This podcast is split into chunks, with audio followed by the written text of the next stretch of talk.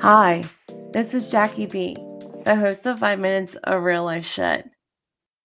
I'm still on a high from Sunday, so I may not have a lot of words to share with you today. I didn't share with you in the last episode that I PR'd in Sunday's race. I managed to shave off. All right, all right. You ready for this? You ready for this?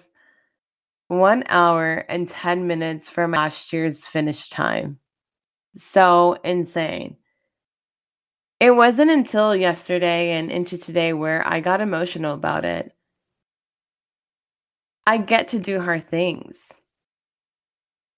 It's incredible what my body is capable of doing. Being able to move your body is a is a blessing. Being able to do crazy shit like a marathon is a big big blessing. And anyone can do it. Trust me. Not only am I still feeling this runner's high because of this accomplishment, but the love I felt this weekend also has me floating on cloud nine. My girlfriends that were there and family that showed up managed to see me at mile three, mile eight, mile 14, mile 17, mile 20, and mile 25. It felt they were running beside me, literally.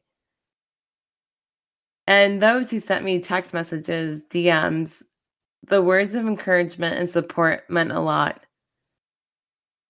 And it's in these moments when you realize, you know, when you have a support group, it makes doing hard shit a little easier.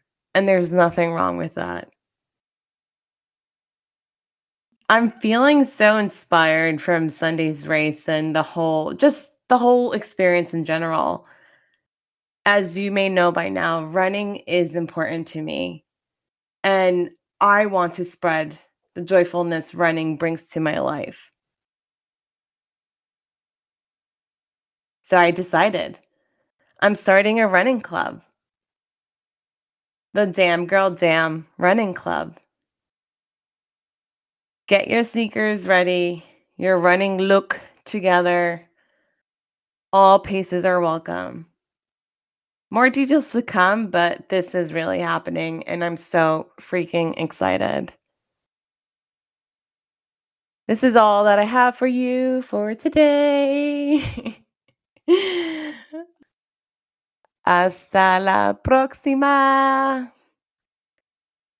This is brought to you by Damn Girl Damn. Remember to subscribe to this podcast wherever you're listening.